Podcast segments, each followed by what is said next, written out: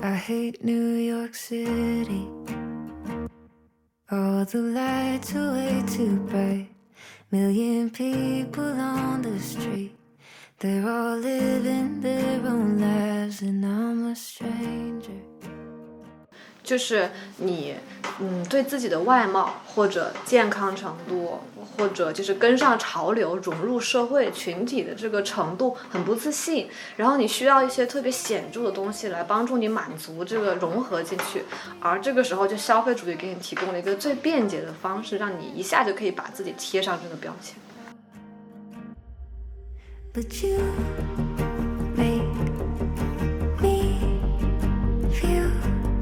like I'm someone you do. Cause I know I'm someone to you. Make me 原本是不是有很多其实不需要花钱的东西，然后它被消费主义包装成了一种，就是好像你去，就很多人去健身房打卡拍一张照片那样，然后它变得好像能装点你自己，但其实你背离了原本你想要消费的那个本质。feel like nobody can see me. But you hold me in the crowd, and for a moment, I feel better being there. Like I'm somebody important. 嗯，我好像也呃不追求说我自己那个钱的数量到多少，我觉得对像你说的，应该是一种生活方式，就是我会从这种嗯日复一日的重复某一件很微小的一个事情当中得到一些对于生活的掌控感吧。But you make me feel like I'm someone you do. Cause I know I'm someone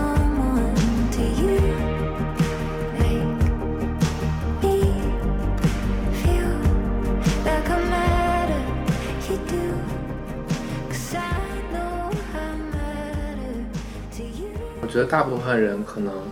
就是，我觉得一个状态是，可能一方面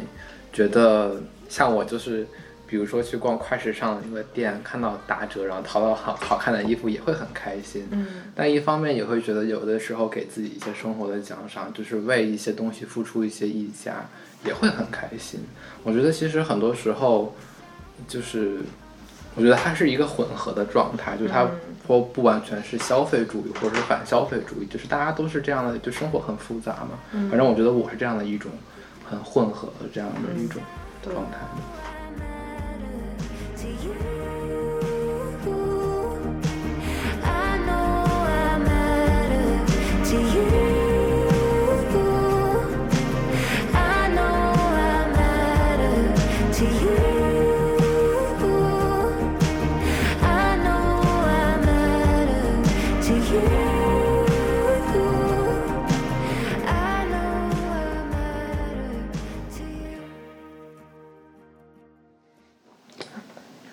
家好，欢迎来到我们新一期的八环景观，我是小雨。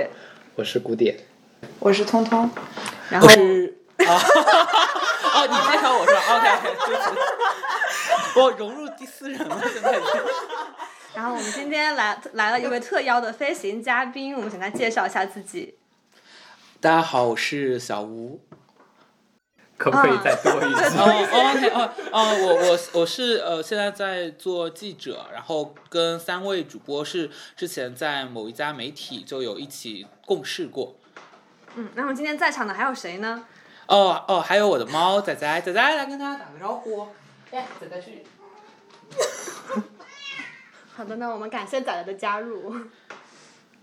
我们这期节目其实主要想聊的是关于抠门这个话题，就是大家为什么都越来越倾向于省钱，然后想方设法的去薅商家的羊毛，好像活得越来越抠门。然后我其实当时。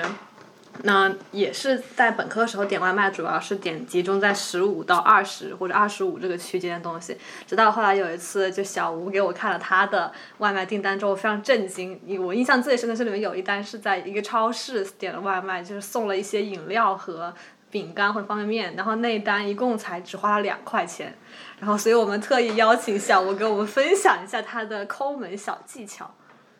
天呐，两块钱怎么做到的？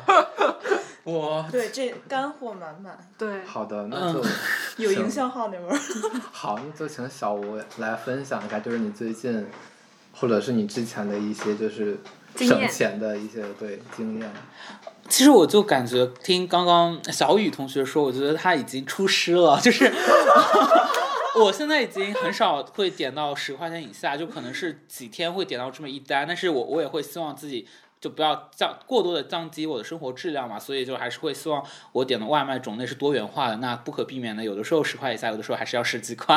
哦对，然后就是就为什么能点到这么便宜的话，其实，嗯，就是我觉得好像就很还蛮简单的吧。一个就是看好满减，就是你你比如说一一单它是满三十五减二十的话，那我可能就会点三十五元左右。那这样的话，它的实付可能就十五块。那有的时候就你你可以各种方式得到一些大额的红包，就是比如说你这个红包是十块钱的话，那这一单就变成五块钱了。就就其实还是挺简单的一件事情。怎么获得那些大额红包呢？因为我发现我就是加了美团会员，好像那个红包也就是五六块，就多的时候也就是七块左右。就是怎么能获得十块的红包呢？哦贫穷的青年发出了提问。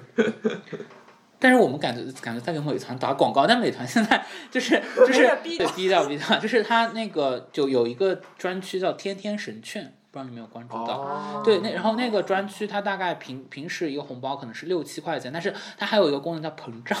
就是你可以点，就是你点它那个红包，然后就是让它膨胀一下，然后它就能膨胀到十一块。包括之前小吴就教过我开美团会员的那个技巧，就是嗯他你本来开会员是十五块钱一个月，然后会送你五张五块钱的红包，相当于十五块换二十五块嘛。但是你第一次开的时候是三块钱，所以其实如果用三块钱去换一个五个五块钱的红包是很划算的。但是当你第二个月，就是比如说我九月份开了之后，十月份再开就变回十五块了。但是如果你十月份不开，十一月份再开就又变回了三块。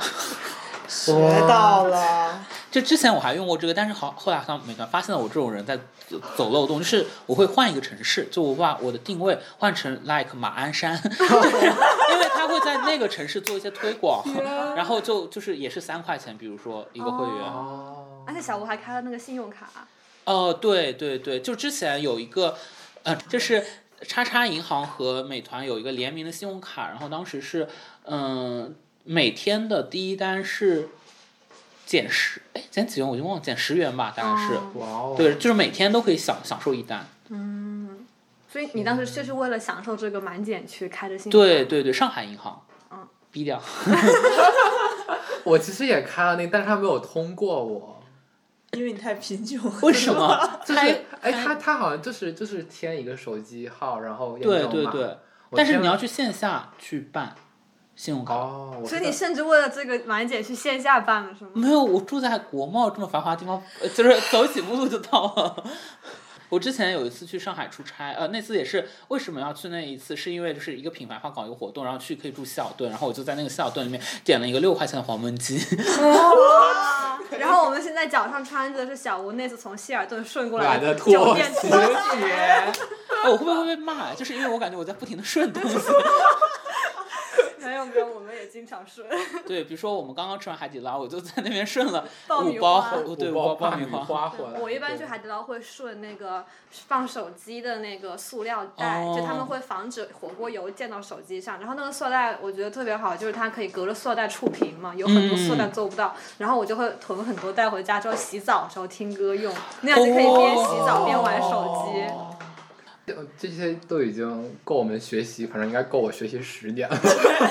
哦，就是有一个是我之前也有讲过的，是因为做我们这个工作，其实看书非常必要嘛。但是我之前其实就不买书了，然后我后来会改为去某一家特定的书店看书。然后因为我自己看书速度比较快，我一天大概可以看三本书，然后往返都会骑车。然后，然后，但是，但是问题就在那那个书店非常之繁华，然后就是高级，所以它是需要消费的，它需要你买花三十元买一杯咖，三十五元买一杯咖啡。但是就是我算了一下，我觉得这个成本是就是三本书嘛，就你是完全可以 cover 掉的。但是呢，就是这个习惯，其实我保留了大概有大半年，但是在上个月放弃了。嗯，你们知道原因是什么吗？微信读书吗？哦 哦，不是不是，微微信读书是因为有些书没有，大部分很多书我是在微信读书上看的。原因是因为那家书店把三十五元就是 咖啡涨价到了四十五元，我觉得我接受不了。然后 cover 不不了这个书 cover 不钱了。了这个。可以所以你过去的时候是骑共享单车吗？对我现在也每天都，我就是在这样寒冷的天气当中，我出门，比如说今天出去，我也是骑着车来跟你们赴约的今。天的温度是零下六度哦。对，然后我会常备我的手套，就就我哦我的书包里面就其他什么都没有，就有我的手套。然后因为为了骑车用嘛，共享单车开的是月卡嘛？对对对，月卡。然后我会在几，因为现在不是有三四家比较大的共享单车平台嘛，我会轮流着用，因为它就是。它会杀熟嘛？你就是你这一个月开的是这一家，然后你如果是就需要开这家的会员，其实是会贵的。但是我这个时候就 like 我先用了滴滴，然后滴滴这个月用完了，他给我一个很高的价格，嗯，那我就不用你，我用美团，美团就是以三四块钱让我办一个月，OK，我这个月用美团，然后下个月可能用支付宝。就是甚至让我有一种每天坐地铁的我好像都亏了的感觉。感觉对，对啊，我现在会觉得坐地铁还蛮贵的，就是因为你至少起步价三块嘛。我愣住了。但是你想，就是我每天如果出行往返，就只只算两次，然后我三十天，那六十次出行，然后我我开一个卡，就比如说六块钱的话，那我单做一毛钱。天呐，不过可能跟小吴工作性质有关系，他不需要坐班不。需要对对对，对我其实是一个，也也是我不知道是后天改造的还是天生，就是会低欲望一些吧，就是特别是对物质这一块，比如说双十一的话，大家都在疯狂的 shopping，我真的我双十一一分钱都没有花，我现在就是双十二有买一些东西，但是我现在买的东西基本上都是给仔仔，但是其实我后来去了各种朋友家，看到他们的猫猫狗，我发现仔仔真的是一只非常贫穷的猫，但是我觉得这不是一件坏事，是怎样？就是仔仔活得非常健康和快乐，但是就是比如说我昨天去一个前同事家帮他看他的柴犬，就是就发现哇，就是他给我们列了一个 list，然后上面是就是这只狗要吃的东西就是十几种，然后呢，它每一顿饭你要把五种不同的东西调配。就是就从这里抓一些什么粉，就是那种啊，补钙的，就是什么的，对，然后就就是让它调配出来，然后重点是你就是把这么一盘精心烹制的一个东西摆到那只狗的面前，然后它不吃，但是仔仔就是所有的。所有就是那个食，就是就就只有猫粮和一些猫零食，就它就就是只要给它喂，它就非常开心和快乐。所以我觉得就是穷人也有穷人的快乐啦，穷猫也有穷猫的快乐。快乐，对，嗯，所以你觉得对你来说，省钱是一种啊、呃自然的习惯，或者一种生活态度、生活方式，还是说你当时是为了某个刻意的目的要去攒钱，所以才省钱呢？嗯，我好像也呃不追求说我自己那个钱的数量到多少，我觉得对像你说的，应该是一种生活方式，就是我会从这种嗯日复一日的重复某一件很微小的一个事情当中得到一些对于生活的掌控感吧。嗯，就是攒钱对你来说可能是、呃某种能够可把握的安全感。对对对，因为你可能会发现说，当我们成为一个社会人以后，会发现世界上很多事情都是不受你控制的，不是说我自己想要得到一个东西，你就一定能够得到，它是会被很多的外力所共同去嗯控制的。那但是。我觉得你你吃一顿外卖，或者说你去看一本书，你希望能够少花一点钱，你是通过可以可以通过自己的方式去达到的。那那好像你能掌控一些很很生活的很细微的碎片。嗯，所以就是古老师和聪聪有过就是攒钱或者抠门的经历吗？嗯，我觉得我可能确实没有很多这样的攒钱的或者这种抠门儿的经历吧，因为刚刚其实小吴提到一个点，就是安全感，或者说所谓的一种对生活的掌控感吧。对，就是我觉得我可能就还算比较幸运，就是我觉得我成长的环境给我的安全感还是比较够的，所以就是我在这样的一个环境中成长出来，我就觉得好像就是没有那种很强烈的这种必要性。必要性或者很强烈的动力，我非要去攒一笔钱出来，嗯。然后给自己这样的一种安全感。嗯，但是我现在因为刚刚工作，然后现在这个也是在试用期，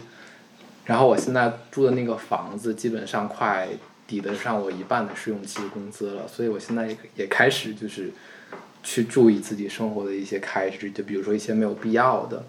嗯，或者说现在没有那么紧急的一些东西，比如说一些衣服呀，或者是一些电子产品啊这些。我就可能会稍微的去节制一些，但是以前的话，可能就是因为花家里的钱，就没有那么在意它。因为没有痛感。对，没有痛感，对，所以所以，但是其实我现在也很想，就比如说我很想换一个手机，因为我手机就感觉现在已经开始有点卡了，哦，对，然后或者我也想去买点好看的衣服，但是就是心里会去想，但是 是因为我做不到是？实在是太穷了，对对嗯。对，就是现在还是一个，就是我给自己定了一个目标，就是还是希望自己在就是明年就是生日之前，然后可以做到能自己站稳，然后不问家里面要钱的这样的一个小目标，所以就是就还是稍微的克制一下自己的消费欲望。就刚才谷老师提到一个痛感，然后就想起我小时候的一件事儿。我小学的时候学古筝，学了五年，然后在两千零七年左右，也就是我上小学四年级的时候，我爸每个月的收入是两千五，就这个数我现在还能记得很清楚。当时我学古筝，一对一的话是一个小时一百块，我那时候就会算算，我说我爸一个月挣两千五，那他每天就是八十多呗。但是我一个小时学古筝就把这个钱给花光了，然后那件事情我就记了很久，包括现在已经十多年了，十三年了，然后我还是记得那件事情，所以我觉得就是小时候的那种，就对物质和金钱的一种很细微的痛感，然后导致我很在意这件事情。然后另外我觉得，就我跟呃小雨的一个共同点就是，我们会觉得父母的钱是父母的钱。就他可能会给你提供一些后备或者是什么，但是总归那个不是我自己的，好像就是我没有没有办法去很理直气壮的花父母的钱，然后导致我在香港租房的时候，当时我们应该是三十多平米吧，就很小，这个卫生间可能一点五平米，也就这样。我我们室友一块儿，我们当时住了五个人。香港有一种独特的住房方式叫厅长，就是住厅。然后当时我们厅住了两个室友，是上下铺，然后我们是屋子里也上下铺。因为那个小红红卫林，他也在，你你也是港中人是吗？嗯对他也是港。然后他昨前两天也跟我讲说，他们在香港他住的是也是一个上下铺，然后他们那个卧室是五平米，然后呢夸张到什么程度？是他摆完床，他坐在床上，然后就这是墙壁嘛，然后他的脚是伸不直的，就他屈着脚就能够抵到墙的另一边，这就是他所有空间了。但是他也是三千多一个月，天就是这样，而且港中文还是在就是新里，界，嗯，对，在新界。如果你去港岛什么的，就会更加的贵。然后 天呐，对，这就不禁让我想到，其实我也是一个挺在意省钱，而且我跟通通一样，就是我省钱是因为我觉得我不想花家里的钱，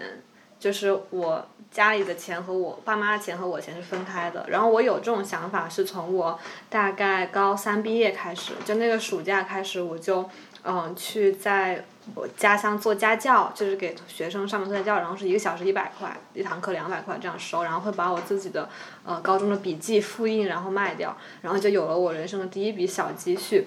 然后我之前其实是没有意识到花钱这么快，但是后来有一次就我发现我。钻着，就我之前对金钱没有概念，然后后来我发现，我觉得我已经攒了好几张就是红票子了，就是很多的一百块。有一次我就是去逛超市，然后就发现我去超市随便买了几样东西，然后我甚至还坐了公交车，然后我就是想说我给妈妈买点东西，给爸爸买东西，然后买点面包吃的零食。等回来之后发现我赚钱就是所剩无几，只剩下两张钞票的时候，我才会发现，就是每件零食可能看起来只要二三十块、三四十块，然后实际上当你把它们累加在一起的时候，就是非常多。然后后来我就养成了记账的习惯，然后我发现所有生活中你认为很少的一笔钱，可能甚至两块钱的共享单车，当你每天骑的话，一个月都会是一笔巨款。然后自从我开始记账之后，包括我自己就是在因为是暑假嘛，在烈日下。在武汉三镇到处跑去给别人家教，就体会到了赚钱的辛苦，然后和钱消耗的之迅速和之快，然后就开始变得特别想省钱，就是属于那种有一次我夏天在马路上走，因为武汉夏天真的很热，然后当时非常渴，然后我就很想买一杯冰奶茶或者冰饮料，但是我忍住了，我看到外面小卖部有卖一块钱的，就是冰露。就是我甚至能买一块钱的冰露都不买两块五的农夫山泉，我们甚至可以请品牌方爸爸们，就是给我们做一些 这些植入吧，对啊，冰露我们也愿意接受啊。然后我们刚刚其实，在讨论说，这种可以说是在物质上对自己进行一个降级，或者说没有那么强烈的满足感，就是在精神上会不会也这样的？就是如果我们有一些文化或者艺术上的消费，就有必要去克制自己吗？呃，对，像我其实就是，嗯，有意识的也不去选择一些更贵的艺术的生活方式，比如说我就可能会比较少看展，然后也会比较少去看歌剧。当然，另外一方面也是我的欣赏水平有限的缘故。呃但我自己是确实是一个很喜欢看电影的人，然后其实我看电影也经历了一一些漫长的这个省钱的这个流程。一开始呢，我是会用一些那个比如说团购网站，或者是用我的信用卡的那个网站，因为可以直接买电影票嘛。然后我就会把它的模式改成就是呃价格优先。呃，然后所以就是它就可以出现，比如说九块九，然后在十公里以外的一个电影院，就是放一场我最近想看的电影，然后我就真的会骑车十公里。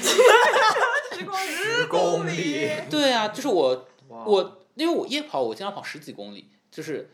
所以就是就是这种对我来说距离真的不是问题。真的，你最远去过多远的电影院？哎呀，那在南城的一个就丰台吧，好像。你现在在，CBD，CBD，他从北京的 CBD 东去就去了丰台。对，我还去过那种就是五环外的管庄。哦，管庄。哦。顺义到太远了。就是 这里是东二东三环，然后丰台是在南三南三环、环之你间，跨过了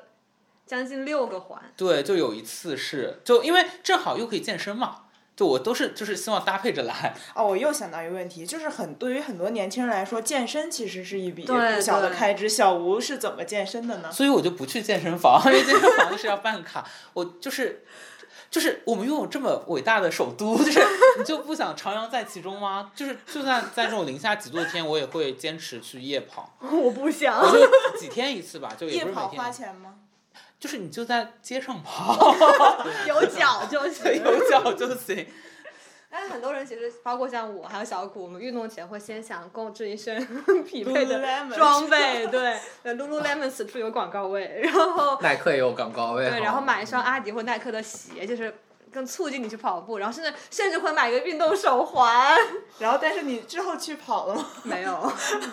先把装备买齐了。对我从本科到现在一共买过三个瑜伽垫，他们加起来 始终不超过三次。就是我会觉得夜跑特别好的一点是，一方面就是我我喜欢一件事情能够达到两个功效嘛，就是你一方面又跑步，一方面你也可以比如说听播客，可以听我们八环景观。太会了！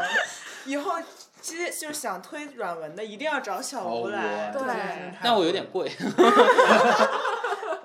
其实我们今天这个节目也不是为了宣传我们，主要是想宣传夜跑这样一个健康的生活方式。只不过大家在夜跑的时候可以顺便听一听八环景观。真的很适合我。上次夜跑真的是大概就是跑得我心潮澎湃，几度停下来，就是就是放声大笑，然后继续再跑。嗯，这是八环景观的魅力。软文专家。对太厉害了。其实看起来好像我们生活的很抠门，其实它其实很大程度上并不是一个褒义词。但是其实对我来说，我只会对自己抠，就我不会对朋友或者跟同学出去聚会之类的抠。就是大家约我吃饭、看电影还是会去，然后就是 A A 还是照 A，然后也不会说我我穷，所以就让大家跟我一起吃更便宜的东西。对，但是我是说在自己的消费上能省则省。但我会改造我的身边人。这个绝了，可以教教我。这个真的绝就比如我的几位同事，然后我现在就是一开始就是第一次，比如说我们要去腾讯开会，因为太远了，然后大家都会说说我们要一起打车过去，我说不行，我们一起坐坐地铁，然后就后来我的同事们就乖乖的跟我就是一起转三次地铁，然后骑个车到腾讯，我以为你会说服他们跟你一起骑车过去。有点过分。但人家女孩子就是个就是对。太远了，还是。我之前其实有一段时间，我无聊的时候特别喜欢那个点那个大众点评的霸王餐，就是我就一个一个点点那个抽抽抽抽抽，但是其实它抽中的概率特别特别小，它可能百分之一，但是你坚持不懈，你抽一百个嘛，那你百分之一就有一家可以中了 那你中过吗？啊！我中过好几次，哇，这真的是去霸王餐吗？就是也没有，它是有点噱头，它可能就是让你就是免费的一百元带进去，但是你就是有可能就得吃一百多嘛，所以你还是要花个几十块钱。但是厉害但是带你抽那一百份，其实时间上也是有个成本的。对，这就会说对，那就是我无聊的时候，就是我就什么都不想干的时候，我就就非常。对他不是说我每天像像我，比如说我这个室友，他就是每天他特别会关注各种薅羊毛的方式，就就然后他把我 拉进了就是四五个 QQ 群，然后每个 QQ 群都是各种薅羊毛的，但是我从来没有点开看过，因为就是我有点不想花那个时间。但是就是对像我这个朋友，他就非常就是乐于把更多的时间花在这个事情上面。嗯对，其实所以我觉得对我们来说，嗯、我们攒钱可能是说我们愿意付出一定的精力、嗯或者就是技巧和嗯技能去凑满减呀，或者找到打折的方式。嗯但可能对更多人来说，他们不是不愿意省，或者也不是更富裕，而是他觉得他需要把精力花在更有价值的事情上。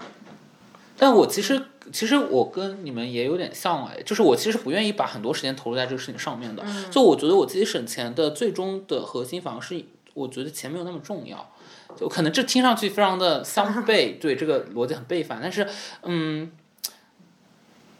怎么讲呢？就其实我不会花很多时间在这个事情上面。就是刚才讲的，其实对于真正的那些羊羊毛族吧，他们讲，对，是是非常非常基础的，根本没有任何技术含量的事情。我只是通过这么一些特别小的，其实它占也不占我任何时间嘛，然后来让自己得到一种好像哎，我确实就是省钱了的这样一种相对虚幻的一种就是控制感，对。但其实我会觉得我自己人生中更重要的事情还是有很多其他的事情。所以其实这样，我觉得这种东西好像在我们身边，嗯，不能说越来越流行，但可能大家的接受度越来越高，或大家更愿意去实现一种呃限制或者有限度的去进行消费，而不是像可能一两年前特别风靡，或者现在也依然特别风靡的，就是。宣扬自己买了多么贵的东西，而是说大家相反的有相当一部分年轻人可以很自豪或者坦然的说出我在省钱，我在攒钱，然后我很抠门，但是我就是抠的光明正大，而且反而显示出了我的一些技巧。对，我觉得背后肯定还是因为我们现在就是阶层固化了，然后大家看不到向上的空间、向上的可能性。那就我安安稳稳的在我自己所处这个阶层，尽量让自己活得更加，对，就是通通过省钱的方式让自己活得更加体面一点，有安全感一点。嗯但大家会觉得说你不去消费的话，你的生活质量是低的，就是反而更是一个阶层下降呀，就你的生活质量并配不上你的收入。哦，但我觉得我生活我的收入只配我有这样的生活质量，就是我会觉得大家可能对于未来预期都会相对悲观一点，就是会觉得呃以后的经济形势也不知道怎么样，自己的职业发展也不知道怎么样，那可能你能够呃攒一点钱，或者像有些人买一个房子，对自己来说就是给自己未来一个安全感的一种保障吧。嗯在此之前，就是我们大家有过就是被消费主义裹挟的时时间段或者感受吗？我突然想到，就刚才小吴说的，就他说夜跑这件事给我启发挺大的。因为我在上大学的时候，我也每天健身，我有时候绕着操场会跑大概五公里，这也是不花钱的。但是同时，我也在学校健身房办了健身卡，但是我们学校。就是跑步机面前有很多很多的人，然后要排队一个小时，有的时候，所以我就基本上都没有怎么去过那儿。就是一旦我穿好了整个装备，然后买了很多高级的用品，然后我去办卡，然后去健身房，发现我根本就没有健身。但事实上，你在这个大街上跑步是不花钱的，所以我就想，原本是不是有很多其实不需要花钱的东西，然后它被消费主义包装成了一种。就是好像你去，就很多人去健身房打卡拍一张照片那样，然后它变得好像能装点你自己，但其实你背离了原本你想要消费的那个本质。嗯，对，确实是这样我也。想讲一下，就当时我去日本买衣服的一个经历，就是我当时就是去日本之前，就是看了很多那种日本衣服的种草帖，然后觉得日本的衣服很好看，觉得这次去一定要买几件好看的回来。然后后来就是我买了，应该是有四件上衣、一条裤子和一一双鞋，就加起来可能三四千人民币，就很贵。但是后来就是就是那个时候就很想把自己打扮的比较比较日系啊那样子，然后就好像现在大家都会觉得日系的那种审美很好。但是后来我又想到一个问题，就是说其实大家为什么现在会觉得日系或者北欧这种东西大家会觉得它是好的？其实我觉得是商业选择了它。就商业选择了日系这样的一种审美，但其实日本的美学是非常高深的。就它整个，因为我大学的时候有学过一篇，就是讲日本美学的一篇文章，它其实在每一个时代都会有一个非常不一样的一个表征，然后它它也有一个就是一些一脉相承的东西。嗯。但这个东西对于普通人来说太难理解，所以我觉得商业做的事情就把它降维，降维到我们普通人可以理解到一个程度，然后你愿意为它去买单。对。对，所以就是我觉得它本质上就是我们我们喜欢的一些风格，喜欢的一些东西，它可能就是因为商业选择了它。嗯，对，其实我也是，就是我觉得我最消费主义这段时间就是在欧洲的交换的时候，那个时候你就非常想买欧洲的便宜化妆品，就是你就会觉得不用在国内再找代购了，然后那边会有很多开价的那种药妆，就尤其是西班牙，就是各种口红什么的。但那个时候我发现，我就是特别想进这家店买，我觉得我一定得买点什么东西，尤其是那边的黑五的时候，就像 Kiko 这个牌子，它是买五送五。就是相当于你花五五件产品的东西买了十件产品，你就会觉得不买不是人。但其实我在家店里我逛了一圈，我并没有发现我特别想买的，然后我就会点开国内的小红书，然后看小红书上的博主们在这个品牌上最推荐的是什么，然后我再对照这个来买。所以我觉得很多程度上你并不是真的需要这个东西，而是抱着一种想要占便宜或者不买就亏了，或者人家在跟你宣传这个东西一定要有不可不有的这种心态去买的。我觉得包括之前我们讲的健身房，还有在日本就是日系美学，嗯，其实背后折射的都是一脉相承的一个东西。就我理解，可能是某种焦虑。就是你，嗯，对自己的外貌或者健康程度，或者就是跟上潮流、融入社会群体的这个程度很不自信，然后你需要一些特别显著的东西来帮助你满足这个融合进去，而这个时候就消费主义给你提供了一个最便捷的方式，让你一下就可以把自己贴上这个标签。对，就是我觉得很多商商家非常爱用的一个话术，就是你买的不是一个产品，而是一种生活方式。我觉得很多品牌都很爱用这样的一个 slogan 去包装他们自己，就是你用了我的品牌，你穿了我的东西，就是就是我朋友给我讲过一句话，就是你你其实是你创造的，而不是你消费的，就是是是你创造的东西才能定义你这个人是什么，而不是说你有这些东西来定义你是谁。所以就是很多时候我觉得都是一种。这样的一种可能商业的这些东西，对包装包装的，然后它把我们的这种意识给裹挟进去的一种感觉，嗯，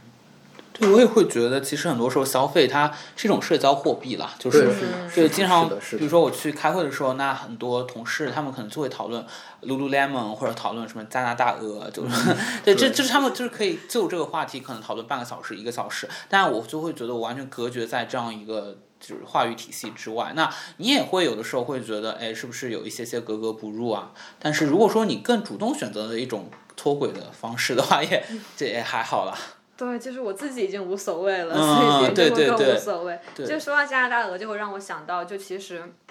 我最开始选择消费降级，或者说就是一种更加节省的生活方式，也是因为就是我某段时间特别追逐某一个名牌，但你会发现名牌并不是特别好用，然后它真的有很大程度上是在溢价，然后我就会觉得对我来说反消费主义并不是说我降低自己生活质量，而是说我减少这个不必要的溢价，我付出这个东西它应得的那个价钱，所以就我可能说我现在的需求是我要在冬天买一件保暖的，然后样子样式又好。好看的羽绒服，然后我就可能会去幺六八八上去淘，然后会以相对更低的价格买到一个充绒量很高、很暖和，同时样式又很我觉得很好看的一件衣服，然后就完全没有必要去买加拿大鹅这样一个牌子。对我来说，这就是我的反消费主义。然后我们录着播客，可能感觉童老师那个眼睛可能睁大了一百次。觉得这个月马上就，因为我每个月的支出都会超我的。预期对，我不知道为什么，就是我感觉我的人生就是这样，就是做什么事情都没有办法做，就像你说的那种，就我连省钱都做不到，就是我连我把我的开支控制在某一个范围我都做不到，所以这件事情确实还让人挺挫败的。嗯，这是确实很困难的事情，不过，但是你是不是给自己设定的目标太高了？太太低了，就是就是对对，就比如说你就设了一个很难完成的极限挑战。是之前不是熊阿姨搞的那个三千元挑战嘛？只有我一个人完成了，就是就是很难，我觉得。而且我我是因为他们为什么完成？因为他们都有小孩啊，就是都有就是都是三十多岁了，那就是很难完成。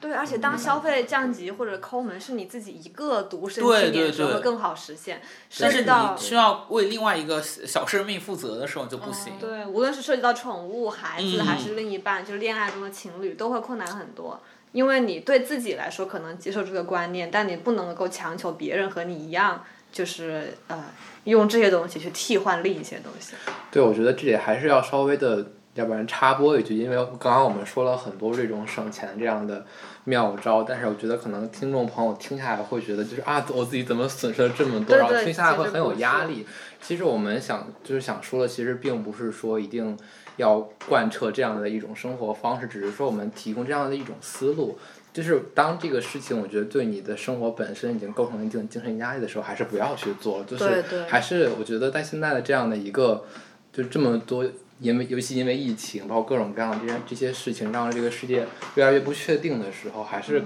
找一些能让自己获得快乐的东西比较重要。我觉得其实归根结底，我们是嗯不管什么样的行为，都是要指向一个让自己快乐或者开心、自洽的生活状态，或者你的嗯精神状态。然后是因为对我来说，在我现在的阶段，我觉得未来充满不确定性，然后可能多攒一些钱会给我安全感，所以。攒钱带给我的快乐是高于消费的，但如果对另一些人来说，在你能力范围内和法律范围内，就是消费带给你的快乐更多的话，你没有必要苛求自己。其实我还蛮想聊一下，就是承认自己抠门这件事情会不会给你带来羞耻感，或者成为某种污名？因为我其实我从小就非常节俭，嗯，就是属于我爸特别大手大脚，然后他在家里会四处开灯，然后是就是在新年除夕夜的晚上，大家会一边开春看春晚，一边把家里灯都打开，然后我就会一个一个的把这些灯关掉，然后被我爸痛骂一顿，说我就是不解风情、不识好歹的这种状态。但是我一直很害怕承认，甚至我也会就是。嗯，去攒钱买一些很品牌的，或者就是显得自己很入时的一些东西，就是想要跟朋友们有共同话语或者融入他们。然后我很很不愿意显得我是一个很在乎钱或者抠门的人。但是，就是我到现在越来越觉得，好像我身边的朋友，就可能因为也是因为大家性格比较类似，就是越来越觉呃变得乐于坦然承认自己的抠门。应该是因为你认识一些很穷的朋友。我也觉得我的朋友都太穷了，对。大家都抠。大家都抠，对。对，但我觉得小吴对我 抠门事业的影响非常之大，是一个里程碑碑。对，遇见界鼻祖对遇见小吴是我生命的一个里程碑事件。我的荣幸。这句话好隆重，抠门大师。对，小吴就是当时没有过这种顾虑吗？我觉得，我就刚刚说这个时候回忆一下，好像确实在青春期的时候，初中、高中好像大家会很在意这个，就是你会觉得班上好像大家都要追求名牌，穿耐克、阿迪达斯，然后换上 iPhone，然后如果你就我记得我当时特别羞愧，就是我当时班上高中吧，班上大家其他人都用 iPhone，但是我用的是一个联想的智能手机，然后当时就觉得还挺挺羞愧的。但是上了大学以后，嗯，我也不知道是为什么呀，但是我其实也不仅仅说我的圈子是穷穷的朋友的圈子，我的圈子也不是只有穷朋友。也有富的朋友穷，但是我觉得富的朋友好像他们也不是很在意这个事情。嗯，对，好像只有真穷和真富的人不在意这个事情。要不不是说你真穷。哦，不对，我修正一下，我修正一下，不是真穷真富，是真正富有的人，或者在某些方面，就不是金钱上，就是某个领域特别有价值感或者特别富有的人的时候，你不会特别在意这个东西。但是当你要么是比较有钱，但是你还想变得更有钱。或者说你其实各个方面，无论是物质还是精神或者个人爱好都很匮乏的时候，其实人都特别需要有一个切入点，可以满足自己的这种自我价值感，然后可以让你觉得你跟人家是平等的，可以融入群体的。然后就是在这种属性下，可能花钱去购买某种象征意义的物品，是最容易获得这种满足感和价值感的。嗯然后我觉得有的时候可能因为跟你的圈子有关，但是你的圈子的筛选不是由于物质，不是由于大家物质的高调，而是我觉得很有可能是因为大家对物质的态度，就可能那些特别喜欢炫富的朋友就会从我的朋友圈被删除了。确实，对，但是真正富有的朋友，他依然会存在在我的朋友圈里。对，嗯，我觉得我身边认识的那些就是还算物质相对来说比较好的朋友，就是他不会因为就是你可能露出了一些比较穷酸的一些一些东西的时候，他会嘲笑你。我觉得大部分朋友不会，所以就是我觉得很多时候这样的一种心理，可能就是纯粹的一种就是你自己这样想，嗯嗯，就是你觉得好像非得要有这样的一个社交货币，其实他没有那么在乎，嗯，对。其实取决于你跟你的朋友是为什么成为了朋友。是，对而且我觉得这个都可以，就是更如果延伸一下的话，我我现在不仅不羞呃不仅不羞于承认我自己物质上的匮乏，我有的时候也不羞于承认我精神上的匮乏。比如说，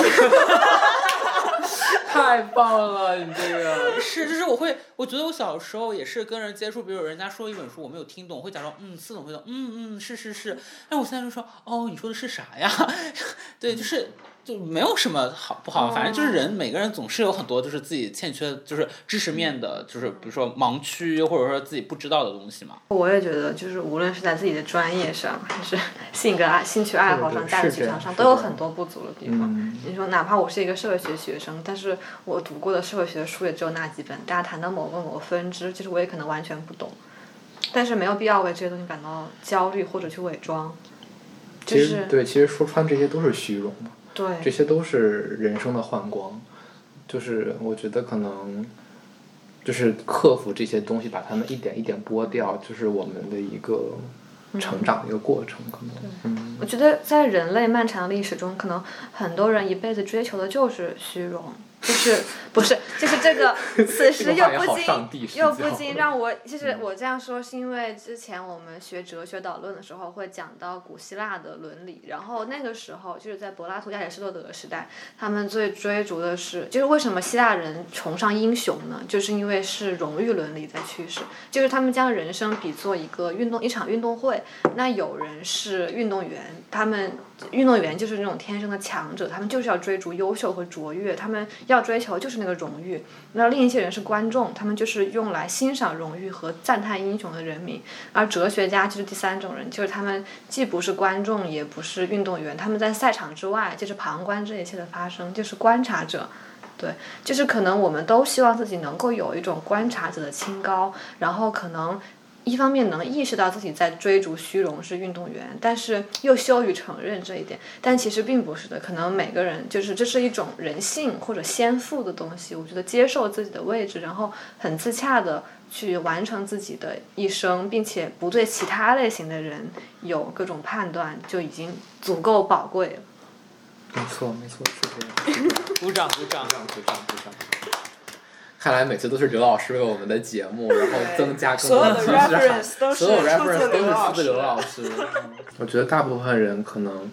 就是，我觉得一个状态是，可能一方面觉得像我就是，比如说去逛快时尚的那个店，看到打折，然后淘到好好看的衣服也会很开心。嗯，但一方面也会觉得有的时候给自己一些生活的奖赏，就是为一些东西付出一些溢价，也会很开心。我觉得其实很多时候，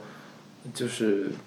我觉得它是一个混合的状态，就是它嗯或不完全是消费主义，或者是反消费主义，就是大家都是这样的，就生活很复杂嘛。嗯反正我觉得我是这样的一种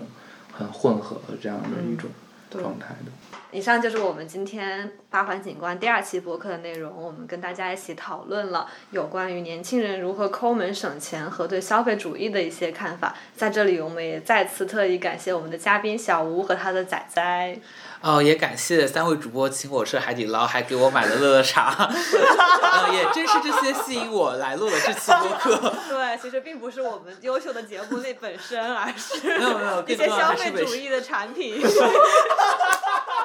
这是一个绝妙的结尾。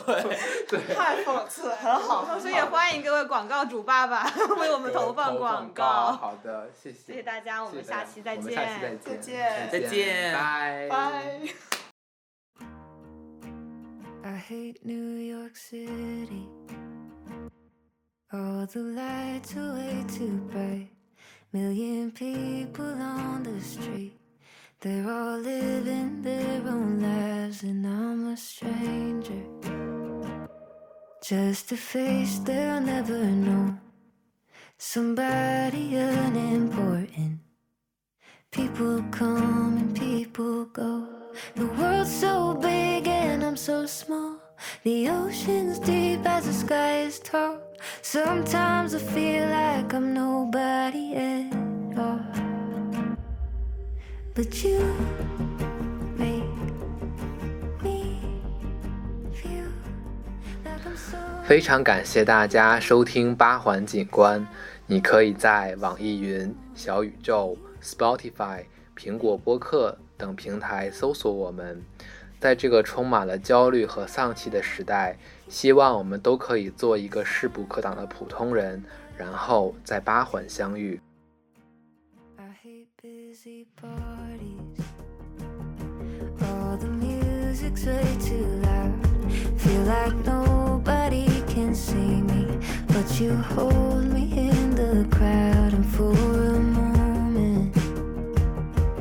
Feel better.